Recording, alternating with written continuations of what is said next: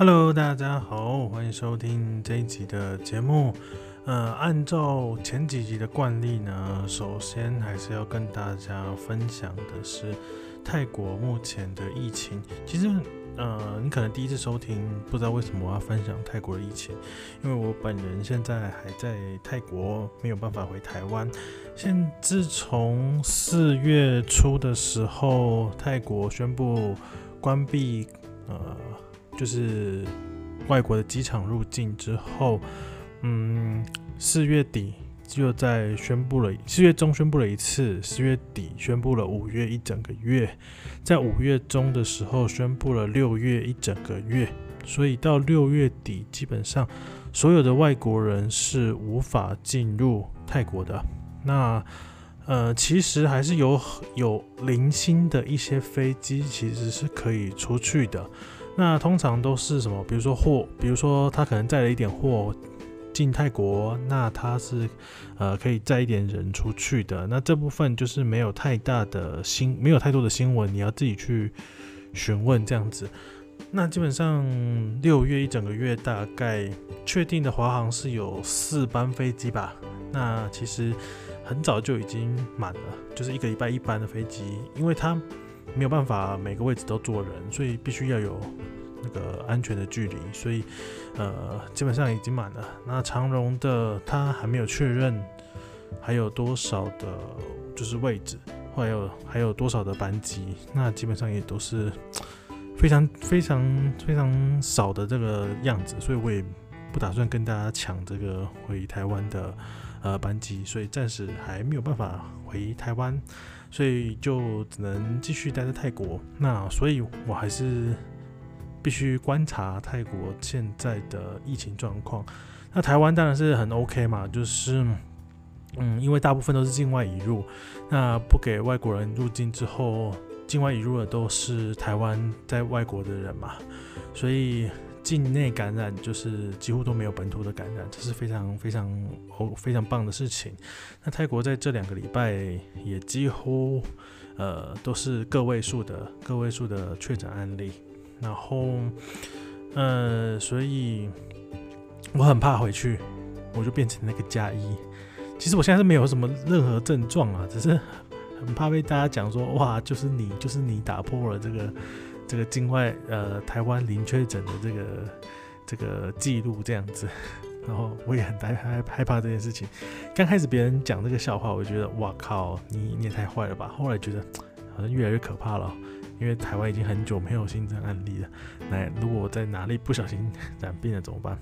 好，那跟大家分享一下的就是，嗯，从四月中开始。到截至现在是五月大概十八号、十九号、二十号这几天的数据啊，总共已经有一万两千三百多人，呃，从边境，就是泰国的边境回来。泰国边境有哪里呢？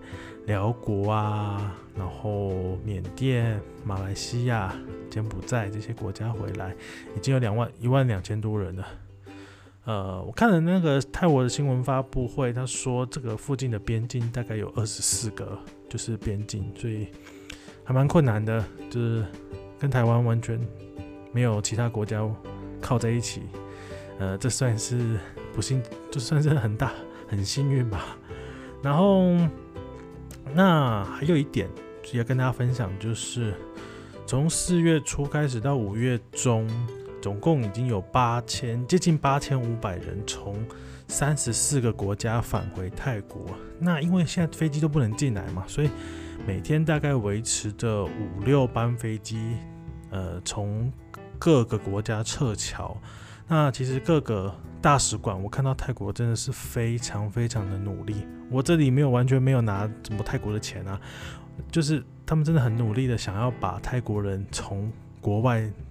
呃，再回来，我看到就是呃，之前在南美洲的一些泰国人，其实人不多嘛，那他必须在先大家集合之后飞到荷兰，然后再从荷兰飞回来，这是非常遥远的距离。那每天大概都有一几班的飞机可以从呃各个国家飞回来，然后各个驻外使馆也非常非常的照顾当地的泰国人。那我不知道，嗯，台湾其实如果你真的需要资源，可能也可以求助办事处啦。可是我没有看到办事处有一些具体的作为吧。之前月初的时候跟，跟诶四月三月底的时候跟办事处联络，说需要证明延长签证，诶，这是这倒是效率是蛮快的，然后就可以让我们延期一个月。那后来泰国直接宣布，所有在泰国的外国人就是可以无条件可以延长到七月底。那这是，所以后来我们也不用拜托办事处了。然后最近台湾五二零就职典礼嘛，那同驻泰国台北文化经济办事处的代表，那大家也会叫他大使，但是其实没有邦交，所以不能叫大使。童正元先生呢，他呃转到了侨委会侨务委员会担任委员长，那所以他就是这个听说是升官啊。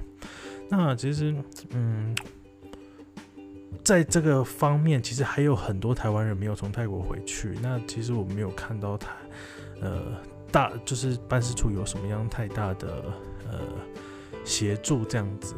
因为其实，呃，最近还是有一班所谓的从台湾回来的撤侨班机，但是也没有看到台湾有做任何的努力。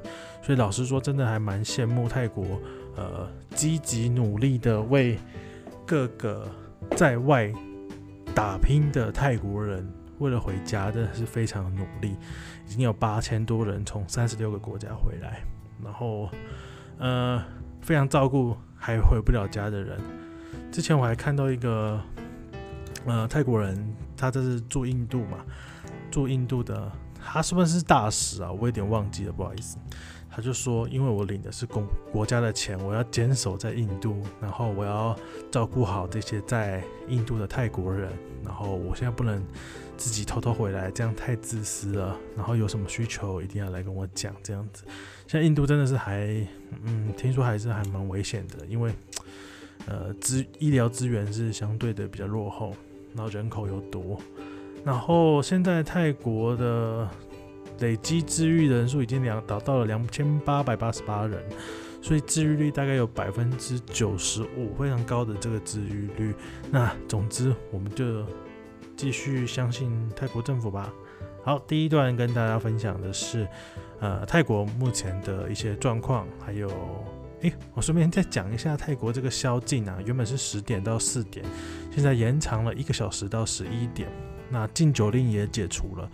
然后各个商场也渐渐的呃开开放了，但是泰国政府现在设定了一个 APP，呃，他的意思是说，你进去了这个商店，你必须呃要登登记，要扫 QR code，代表你进去了。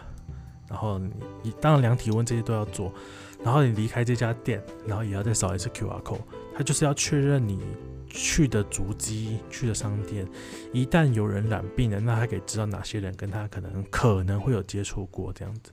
所以呢，比如说你去百货公司，你逛了一家店，进去登记，出来登记，进去登记，出来登记。你一次可能逛了七八间店，你就要扫描，然后登记进去，出来进去出来这样子。虽然麻烦，但是我觉得，呃，因为你要逐步的开放，所以，嗯，如果一个不小心的话。呃，群聚感染有时会再度发生的，就像韩国这个呃夜店的这个事情，所以泰国正在一步一步努力的回复当中。那其实大家知道吗？泰国啊，它是旅游收入人口的全世界的大概是第四名，呃，每年大概有五百七十亿美元的收入啊。第一名是谁？嗯，美国。第二名是西班牙。第三名是法国，第四名是泰国。那中国，诶、我也不知道为什么没有算进去啊。然后，呃，所以泰国现在真的是蛮，嗯，怎么讲？旅游是完全停止的，旅游完全停止哈。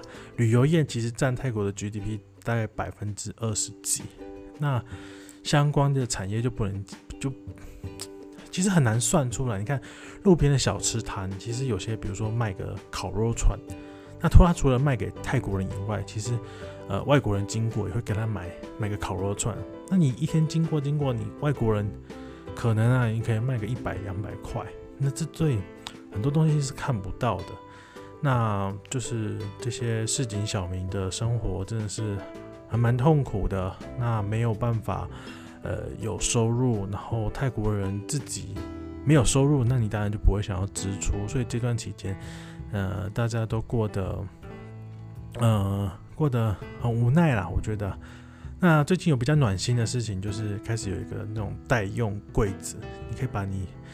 呃，不吃的东西不是不吃啊，你想要捐出去的东西放在那个柜子里面，那旁边也可以洗手消毒嘛。然后就是呃，需要的人可以去拿这样子。然后希望大家都是可以秉持着这个分享的一个想法，然后吃多少就自己拿多少，不要有贪心的这种概念吧。其实很多地方的各个各个村子里面，其实几乎都有了这样子。那也希望大家就是。呃，拿之前也要多多的消毒。哎、欸，不要说我在这边呼吁，其实我发现蛮多的听众是来自泰国的，而且还是在曼谷附近的。哎、欸、，Hello，你们过得好吗？好了，第一段就到此为止喽。等一下我们再回来。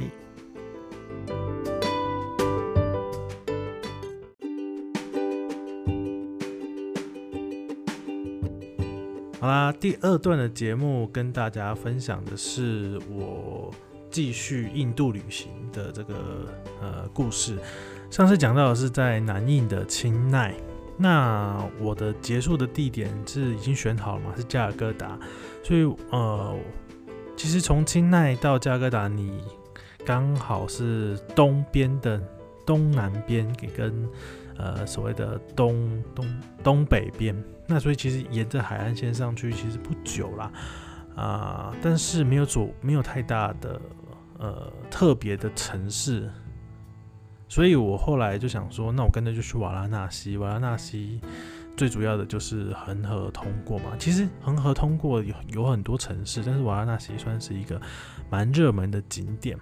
然后我就想说，我就搭火车去嘛。所以上上一集讲到了，呃，蛮轻松的就买到了火车票。那所以我。嗯，很开心。那你知道这一张火车票多少钱吗？两千九百四十块。所以那时候算换换算下来，大概是一千五的台币。一千五的台币搭多久？那时候是四月六号的五点四十分，搭车还蛮准时的，因为它是发几乎就是发车的地点嘛，所以很准时出发。然后。四月八号的早上七点零五分，预计时间会到。哎，四月七号不见了，没错，二十四 小时都在搭火车，所以加头加尾总共是三十四个小时的火车车程。然后其实最后搭完大概花了四十二个小时，就是误点了大概八个小时，那其实也还好啦。嗯、呃，加呃。清奈到瓦拉纳西大概多远呢？如果你开车不睡觉，三十三个小时，差不多三十几个小时，加三十六个小时可以到。然后多远呢？一千八百公里，一千八百多公里。啊，这就是清奈到呃瓦拉纳西的中间的旅程。那我那时候搭的呃火车其实算是还蛮高级的。那而且 A one，呃 A one 就是。除了包厢以外，你最高级的、最高级的这个、这个、这个等级了。所以，嗯，怎么讲嘞？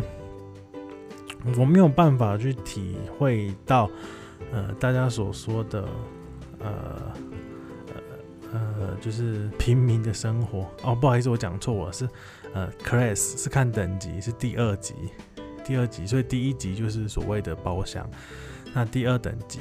第二个等级是怎么样子的？我们以火车上面一个单位来说，它一个单位就是六个一呃，算是六个位置，那还有六个床，呃，下面三个，上面三个。那它是怎么样呢？就是呃，面对火车的话是两个横的，是四个位置嘛，然后一排直的，这样算是一个单位。所以一个单位会有六个位置，然后会有六张呃三张床，然后分成上下铺。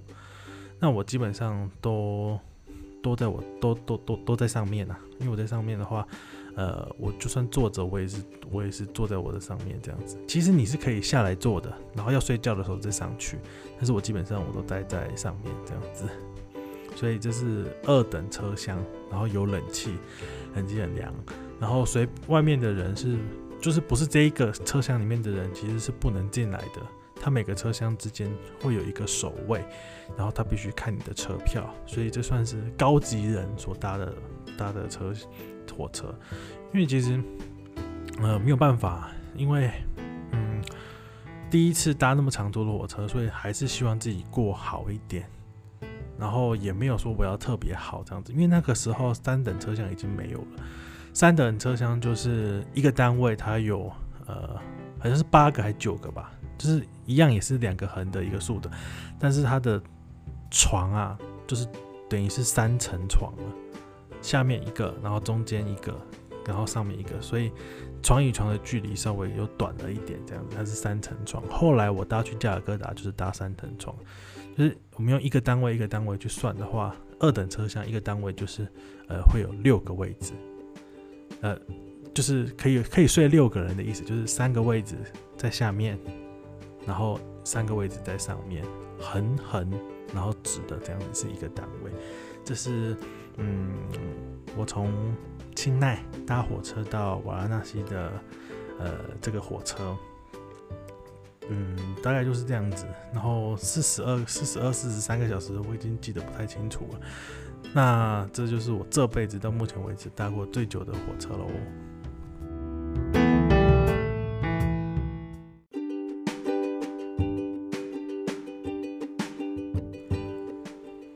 天半，将近两天的时间在火车上是怎么度过的嘞？其实老实讲，几乎我都在睡觉。几乎我都在睡觉，嗯，我也不知道，因为冷气很凉，然后昏昏沉沉，因为那时候是四月，所以所以就昏昏沉沉的。我是不知道他有没有放大麻了，我是觉得说我整天都在想睡觉，有时候起来一下，然后看看书，滑滑手机，哎、其实收讯火车上收讯还不错，然后就就又睡觉了，然后有时候会吃吃一些自己买的东西，或者是火车上的便当。火车上的便当什么样子嘞？就是烤饼，然后给你三样咖喱，都是咖喱。那印度的咖喱是这样子的，它都是稀稀的，没有很浓，然后在上面吃，然后当然还要配一杯所谓的酸奶优格，这个一定要吃这个才不会拉肚子啊。那我几乎老实讲，真的是没什么印象了，因为整天都在睡觉。然后偶尔跟旁边的人聊聊天，因为隔壁的是好像呃是高中的老师，然后一对夫妇这样子，然后就是偶尔聊聊天，然后滑滑手机，然后火车一停了，然后可能下去走走看看，然后马上就上来。然后印度的火车是这样子的哦，这种车厢外面是有贴人的名单的，所以我的名字也被贴上去了，还有我的年龄，完全没有所谓的各自可言。然后你到了瓦拉纳西，看到哇。那个名单，七十几岁、八十几岁，从一些不同的城市过来，然后为了都是到瓦拉纳西，因为大家说就是瓦拉纳西这个地方是，呃，人死后该要去回到母亲的怀抱，恒河是母亲之河。好，继续讲到火车上面的，火车是这样子的，它上去有时候会帮你。呃，就是火车一停站的时候，有些人会跑上来，这个是可以进来的。然后他会卖一些小吃啊，什么东西的。然后也有人在窗户旁边，这也是可以买的。然后还有人进来帮你扫地哦，帮人进来扫地，然后也会跟你要一点小费，这样子。要多少？大家通常大家都会给一点，给一点啊。那火车上的生态大概就是这样子。然后列车跟列车之间有厕所，厕所分为什么？蹲式跟坐式的。然后坐式的，它前面写的是西洋式的。我发现坐式的超级干净，因为大家都习惯是蹲式的，所以我很喜欢享很享受这个印度的火车上面这个厕所的马桶。我我是敢卫生纸擦一擦坐上去的，因为就是非常干净，几乎没有人用过。另外一边那个蹲式的就不一样了，然后它下面都是开孔，所以你看得到它是直接往那个往那个铁轨撒下去的。然后，嗯，车厢旁边就是会有一个人守着嘛，然后它是一个柜子，然后呃就是要睡觉的时候，它可以它可以躲进去这样子，然后偷开一个门看着你。啊，差不多火车上就是这样子啊，真的是蛮无聊的。然后就是为了就是为了移动，而且很便宜嘛。然后就是这样子过了一天又一天，然后误点终于到了瓦拉纳西。啊，瓦拉纳西这个地方我大概待了快要将近两个礼拜，真的是非常非常多呃好玩有趣的故事可以讲。那。我刚开始到的这个旅馆其实是西方人非常多的地方，所以刚开始搭的是 Otto 从火车站过去。那我故意不讲旅馆的位置，因为他可能会削我之类的，或者是对我怎么样，我不知道。所以我就讲一个附近的一个地标，一家餐厅，然后后来才呃再走进去。那就是一个 hostel，呃非常西式，然后又很干净的，有各种各式各样的 tour 的一个新的旅馆。那它是，但是它离那个河滩大概有一公里的距离，那就是对于像我这种比较没有安全感的这种这种人，可以先去住住看。那这就是我第刚开始到，嗯，到瓦拉纳西，就先参加了一个 tour。那那个 tour 其实，呃，那一天早上只有两个人，然后就是一个一个印度人带我们。就是一天的行程，其实蛮便宜的。然后你可以看到，呃，印度的呃印度的一些庙宇啊，还有什么人家在洗衣服啊，然后然后该怎么拜，然后吃什么东西。其实这个印度导游他，嗯，你可以很相信他，因为他是旅馆找的人，那他不会带你去一些阿里不达的地方。阿里不达那个阿里不达地方那个是加价购，还还其实有讲，那你要看你要不要去而已。那我当然刚开始怕怕的嘛，我们就两个人。那个西方人其实比我短长啊，但是他他比我更怕。然后因为我们在路上看到了，比如说有人在乞讨啊，还有那种小孩子，很小很小的小孩子婴儿在那边哭，旁边没有家人。其实他跟我讲说，家人在旁边远远的看着你，就是你看你会不会丢钱给，他看起来很可怜的样子。然后就是附近的市区稍微这样逛一逛，然后带我们。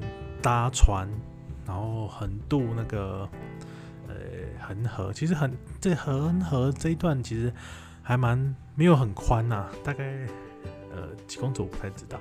就是我们看看恒河，然后去吃那个 Blue lass 就是这个叫什么 Blue lass 叫做呃就是优格酸奶这样子。然后半天的行程就这样过去了。那晚上你要自己怎样？自己随便你。所以我就到处走走晃晃。那我们就是主要就是看这个，看这个夜绩啊。夜绩就是在河潭最大的河潭旁边，然后会有祭司在那边祭拜，像恒河祭拜，好像每天都有。那祭司都长得很帅很帅。我有看到有一些中国的游客还特别发了一些。呃，他跟祭司睡的文章这样子，哎，去描述这个怎么样勾勾引祭司啊之类的，这个自己有兴趣网络上找吧。然后恒河最主要就是搭这个船，然后看这个夜祭，还有一个就是呃烧尸体。然后，嗯、呃，这里其实它是有两个地方，有两个就是。呃，和谈，那和谈和谈它有很多的名字，一个一个接着一个，然后它有好几十个名字，然后有两个就是负责烧尸体的地方。那通常你要观看这些烧尸体的过程是需要钱的，然后会有一些骗子在附近要跟你讲一些故事啊，然后跟你收钱。那我去的，其实我也是偶然经过，我没有说特别一定要去看这个烧尸体。然后我去的这个是，呃，就是不是大家常常去的这个烧尸体的河滩。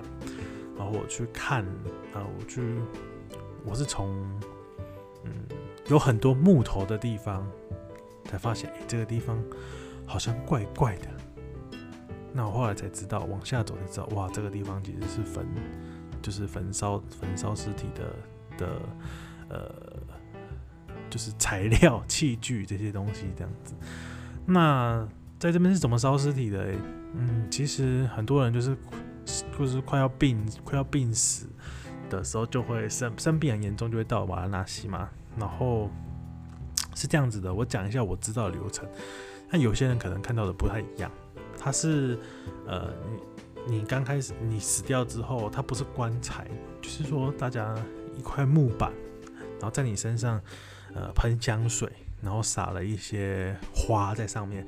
然后把你抬到附近，可能是下车之后把你再抬进去，因为很多地方它的路是非常小，你没有办法开车载进去。然后又有人抬过去，然后会在你身，呃，会在会让你泡泡水，泡恒河的水，就是说让你回到母亲的怀抱。然后拿上来之后，用木头点火，就是用木头的遗体，然后点，然后在你身上撒油。之后点火，然后烧你。那各个他家属就在旁边，其实不会在那边哭泣什么的，就是呃念念经之后，然后大家在那边吃一点东西，然后就让尸体这样慢慢烧，慢慢烧。我说一句实话，你们不要笑啊，这个肉是有香味的。其实你不跟你讲那是尸体，其实闻起来就像烤肉的味道。然后。只是中间混杂了一些什么香料，什么这些味道味味道不讲了，真的是自己要去体会一下。然后熄灭之后，就把那个好像要捡骨吧，我不知道，我这个我没有特别看。然后就会有开始有羊啊，开始有动物鸡啊、鸟啊会去啄它，会去吃吃肉，吃那些剩下来的一些肉之类的。然后我差不多这样就离开了。然后我觉得，嗯，人死了，嗯，就就真的是这样子。那他们觉得说有泡过恒河的水，又回到母亲的怀抱这样子。基本上听说好像婴儿死掉是不能，是不能，是不能，是不能下去的这样子。所以在河在瓦拉纳西，大家最重要的指引就是搭河搭船，然后。呃，看业绩，然后看烧尸体。那我其实我没有刻意要做什么事情，就是呃，哎有，然后我就参加一下这样子。这是这是瓦拉纳西的特色。那接接下来还有很多可以跟大家讲啊，先稍微休息一下。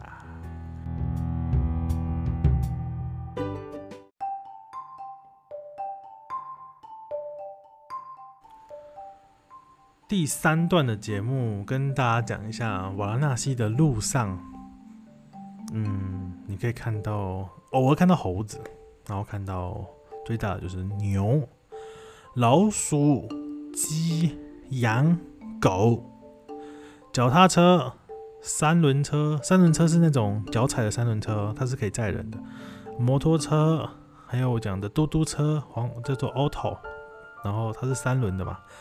当然还有汽车，还有一些白目的，不能讲白目了。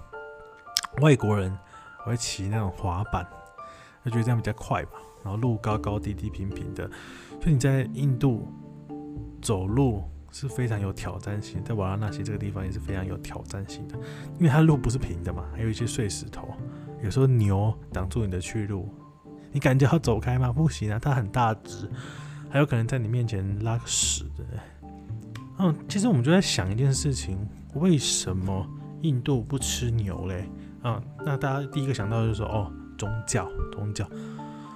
但是我看到有一个这个文化唯物论者，叫做这个人叫做马文哈里斯，他说啊，他说的说，人类文化中有许多方面是为了去应付自然环境的物质条件中所产生的，是人类。那人类事实上其实是在适应环境。那其实我们自己不知道。那呃，为什么印度的印度教是不能吃牛肉的嘛？那我们都会说哦，这是印度文化习惯啊。但是其实你知道，印度人其实非常非常穷，就是贫富差距非常大，很穷的人。那为什么他就算再穷，他也不吃牛？那大家会觉得说，大家看起来我这是不太理性的，不是应该把它吃掉吗？那其实他就继续讲嘛。那其实牛对印度的社会来讲是非常重要的东西，它可以耕田嘛。那牛的粪粪便它可以当燃料，然后有时候还可以去盖房子里面可以加进去，是真的晒干很很好用。那他说干旱的时候，其实就是印度的嗯季节是非常分明的。你在干旱的时候，这根本不能种东西啊。其实泰国我之前讲过，泰国其实也是一样，五月开始是雨季，这个时候可以种东西嘛。所以前之前必须火耕。那其实印度也是这样子。然后在你干旱的时候没有办法种东西，你也不会去储存粮食。这个时候不是应该要吃牛吗？那你吃牛，那雨季的时候没有牛，你该怎么办呢？所以我要怎么样让这一段期间干旱期间大家不吃牛呢？这个时候就必须赋予牛有一个神圣的地位，用文化来去保护牛只。我这样听起来，诶，觉得好像有点道理啊。但是就是说，呃，就觉得呃牛就不会死掉，真的是用文化、用宗教来保护着它这样子，而且。任由它可以在路上这样走来走去，走来走去。当然，我在清奈的路上是没有看到牛的。那基本上加格达好像也没有看到，就是就是瓦拉纳西啦。然后牛这样到处走，它当然是不会冲撞，但是我是不敢穿红色衣服啊，我觉得它那个脚真的是非常可怕的。那我就讲到这个文化唯物论，就讲到为什么牛这个东西。那路上很多人嘛。那时候其实我也开始有点孤单的，因为出那时候出来大概三个月，哎的哎，说到这里，其实我已经四个月没有回家了，已经有点久了，而且是待在同一个城市。我现在此时啊，四个月已经没有回家了，已经应该是破了我自己的记录了吧？就是虽然以前可能有在旅游，然后可能有更久，但是我没有在一个城市待那么久过。因为两三个月可能三四个月或三个月可能回家一次这样子，不然就是出去玩。好，讲到有点淡淡的哀伤，嗯，然后继续讲，就是我那时候加入，呃，我一到印度，那时候我就有加入印度的群组嘛，那赶快呼朋引伴，也有没有人在瓦拉纳西，在瓦拉纳西，后来认识了两组人啊，然后后来也相遇了，大家。都是从那个新德里那附近开始玩起来的，所以我们就呃开始开始有伴，就觉得呃不错，认识新朋友，呃什么喝什么芒果芒果汁啊，然后我们一起去吃水饺，然后诶、印度的食物我下一集再讲，就是总览对大家讲，就是我在瓦拉纳西吃了蛮多水饺的，因为我真的吃腻了其他东西。这个下一集再讲，然后买了大吉岭的茶叶，这些老板真的是蛮会嘴炮的。你没有买，你没有喝喝看，怎么会知道嘞？所以我们喝了非常非常多的茶，把它买回去。然后看了亡命关头，亡命关头，然后一进去啊，剉赛，为什么嘞？因为它是印度印度语发音啊，印度语发音就是英文字幕吧。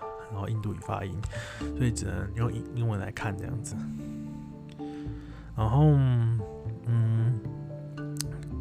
认识了这两组人，其实很特别。两组这两组人是后来去了尼泊尔，然后一组去尼泊，一组去尼泊尔。但是你知道后来发生什么事情吗？我在加尔各答一离开，隔天尼泊尔发生大地震，真的是阿弥陀佛，因为那时候加尔各答机场封闭。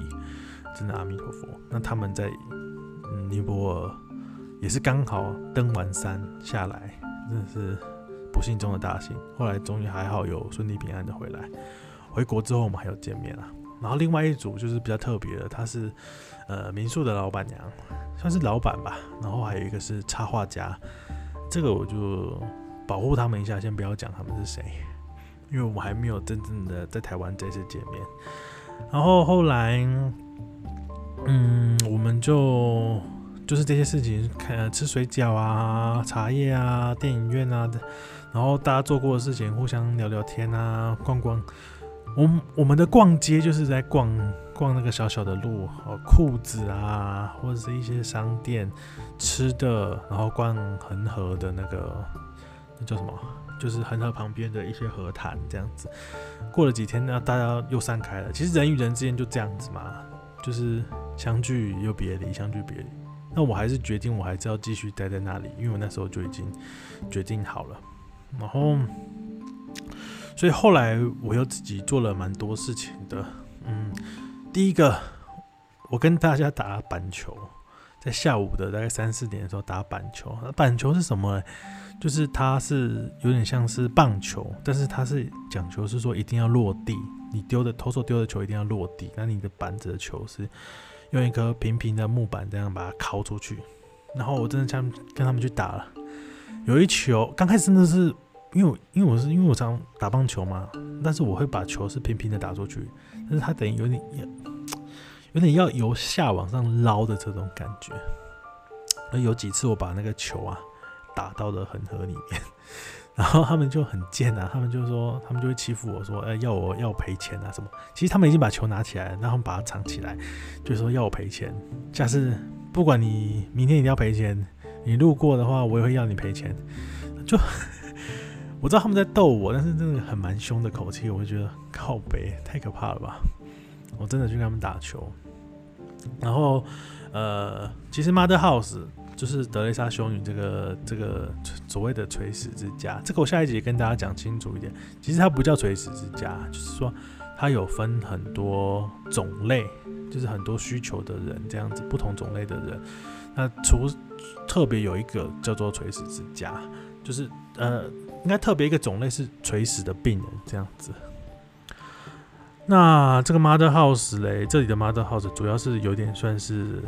精应该说是智能障碍的呃老人或者是小孩子这个地方，那我因为当天拉肚子，所以我没有办法去服务，我只有在中间的时候稍微去了一个小时，呃，没有办法真正的去跟他们深入的相处。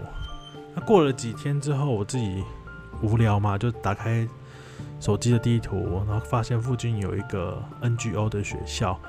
大概在两三公里以外，但是路蛮难找的。我就路上就问了警察，诶、这里的警察几乎是没有用的哦，不像台湾可以问路，有时候还可以借钱什么的。这警察真的是超级没用的，他路他根本看不懂，然后也不知道这附近有什么东西。然后比如说你违规了，他可能会叫你下来伏地挺身，或者是叫拿那个警棍敲你的车窗之类。他可以当乱敲你的车子，所以这里警察，呃，还不到收小费的地步，我就觉得他已经很靠北了。对，然后我后来到了这个学校，那就是跟大家，他们刚好快到了吃饭时间嘛，然后就吃饭时间晚，然后就跟大家聊聊天，然后用英文啊聊聊天，然后其实有很多西方人在那边拍照，我又不想跟他们一样，所以我就后来呃。开始有点想要离开了，想要等他们离开之后再好好的跟他们聊聊之类。然后后来他们有一堂课刚好上的是，呃，就是女性的女生女生的那个呃生理生理期跟卫生处理方式。那这个地方当然他就不方便给外国人或者说男就当然不方便给男生，然后不方便给外国人去上课这样子。那那时候我就呃很识相的就离开。就发现，嗯，其实，嗯，还是有蛮多人在帮助印度的孩子的。然后为什么嘞？因为当学生，当你给他，比如说有些小孩子在路上乞讨，那你给他钱的话，他就觉得上学不是，我不用上学，我也可以赚钱，那他就不去上学了。那路上的小孩子就会很多，那他们能到底可以拿到多少钱呢？你不知道。那生活能改善吗？其实也不知道。所以老实讲，这教育的东西还是非常非常重要的。好，那继续讲到就是我在瓦拉纳西，呃，后来碰到一些事情，就就是在路上你会碰到很多人记得你长什么样子，很可怕。昨天遇到你，然后今天又会遇到你，他们整天就无所事事嘛，然后就问你说。呃，你昨天说要跟我买衣服，你为什么昨天没有买？然后，哎、问你要不要大麻，这些都是会碰到的事情。因为在大麻是在印度是合法的，那那个时候我没有尝试啊，后来到了别的地方才有尝试过。当然不是在台湾啊，不要来抓我啊。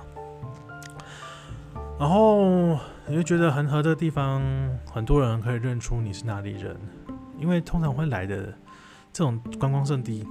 西方人当然是一个，然后东方人就是什么台湾人跟日本人，还有韩国人跟香港人。那香港人算少嘛，而且他们过的条件又稍微好一点，台湾人会比较，我觉得可以比较吃苦了，说实在的。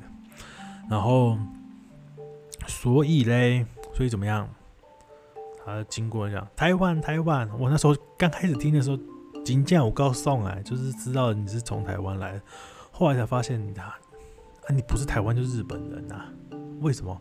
泰国、马来西亚、新加坡人不会想要去印度玩，也没有钱去印度玩，只有新加坡人，新加坡人也不会想去印度玩。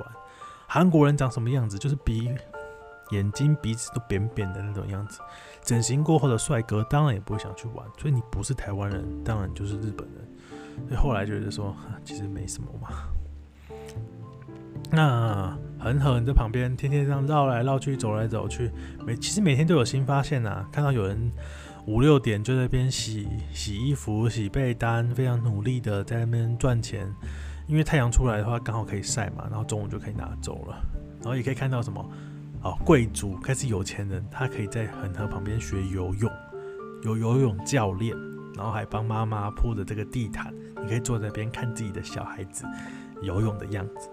穷人呢，他不管了，穷人就直接跳下去了。所以不同的地方、不同的河滩，你可以看到不同的社会的样貌。这是呃河边非常特别的地方。还有嘞，还有一些大学生，他们想要为这个呃社会去付出，他们开始发起了什么净滩活动，然后还装了一些路灯。然后我我写了一份问卷，他非常问的非常详细。你为什么想要来这里玩？你觉得对这里的观感怎么样？你希望能怎么改善？我这辈子的英文全部的能力都把它用在上面了。他非常真诚的想要你一个外国人去，为什么在这里？为什么要去体会这里的历史？还有他们呃，为什么这里开始有名？那为什么大家觉得说嗯？呃，这里有什么改善的方法？可能垃圾很多，老鼠很多，不干净，那你该怎么去处理？所以他们都有去做一些的呃呼吁，跟他们的一些讨论，我觉得这是非常非常棒的事情。所以那时候其实开始有改善了，那时候还没有下雨哦。照理说下雨才会把垃圾冲走嘛，那里的垃圾其实已经不多了。那呃，当然我还是想要去看看最近。这几年之后的改变变成什么样子吧，所以我真的是非常非常喜欢瓦拉纳西这个地方。虽然它是一个很观光客的地方，但是总之，我觉得它可以体会到呃不同种族、不同阶级、不同国家的人是怎么样融入在这里一起生活的，非常棒的地方，瓦拉纳西。